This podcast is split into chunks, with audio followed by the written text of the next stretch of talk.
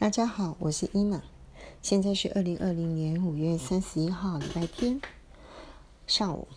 今天我想跟大家分享的是六十家的人生需要多少钱？那我想从呃月收支的管理谈起。那首先我跟大家分享一句话：事先做好规划，才能获得预期的结果。我觉得管理钱的能力跟意愿非常的重要。一定要和钱好好的相处，才能够让钱成为我们人生的重要伙伴。那首先呢，我跟大家分享一下月支出的管理。我觉得要先知道支出的总额跟项目。嗯，那就由记账开始吧。第一个，我想你只要 Google 一下，就会有很多的 A P P 可以用。那当然，每个人的想法跟做法不同。重点是要 just do it，要开始做这些事情。那第二个，我想跟大家分享一下我英玛的做法，其实也是经过多年的学习跟演变。最后呢，我认为最简单的方法是用信封法，也就是说，每个月我把我要用的现金领出来，按照不同的项目装在不同的信封里面，然后在信封上面标注，呃。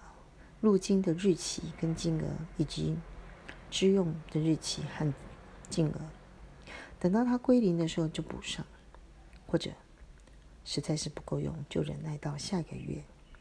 那如果有剩，就会觉得自己很棒。到了六十家以后呢，嗯，这个方法我已经简化成为两个钱包。这时候呢，我就用小卡片。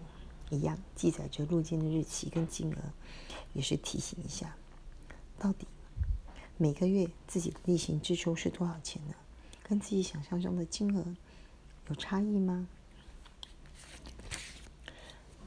那我也跟大家分享一下，我在卫福部的公告里面查到的所谓最低生活费，一百零九年台湾省公呃每人每月最低生活费是。一二三八零元，一万两千多块，每人每月哦。那台北市呢比较高，每人每月是一七零零五元。那中低收入户的定义呢，就是这个最低生活费乘上一点五倍，也就是说，呃，台湾省的最低收入户是每人每月一八五八二元，台北市是二五五零八元。那再来跟大家分享一下。到底最低生活费它的计算方式是什么呢？那我们的政府呢，它是用可支配所得的中位数再乘上百分之六十，因为呢所得的资料比消费支出容易取得的关系。那这个数字呢，我的想法是这样，你可以拿来估一个六十家的人，如果是住在台湾省的话，嗯，大概。月收支就是要一万九才能够平衡，收支平衡。那嗯，如果是两个人的话，大概要三万八。台北市高一点，每一个月如果只有一个六十加的人，大概是两万五，你可以达到收支平衡。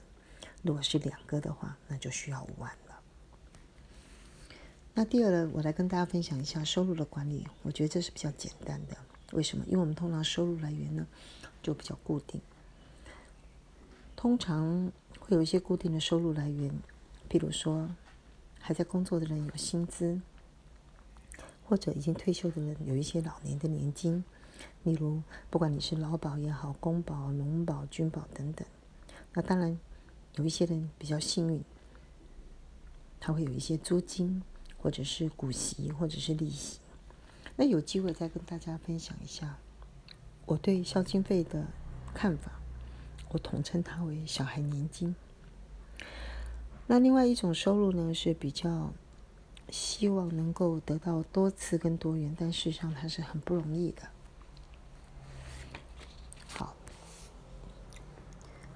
那我想跟大家分享一下，其实管理钱的能力呢，是每一个年龄层都需要学习好的工作。事实上呢，它必须要从，我觉得要从二十加就要开始。那当然，每一个年龄层，当你在二十加、三十加、四十加、五十加的时候，其实它的重点管理工作都不太一样。有机会再跟大家好好的谈这个问题。那我想跟大家分享的第三个重要的观念是，必须要先知道，而且要能够管好自己的月收支，你才可能做到管理自己的年收支，在未来也才有办法做出未来一年、三年、五年、十年、二十年，甚至三十年收支的估算。通常六十加到七十加，支出的变化不太大，但是随着年龄的增加，支出的结构会有显著的不同。例如，旅游支出会下降，医疗支出会上升。总之，这是人生一个重要的课题，无法避免，你只能面对它、处理它、接受它，才能够放下它，安心的活下去。以上，立马跟你们分享。到这里，再见喽。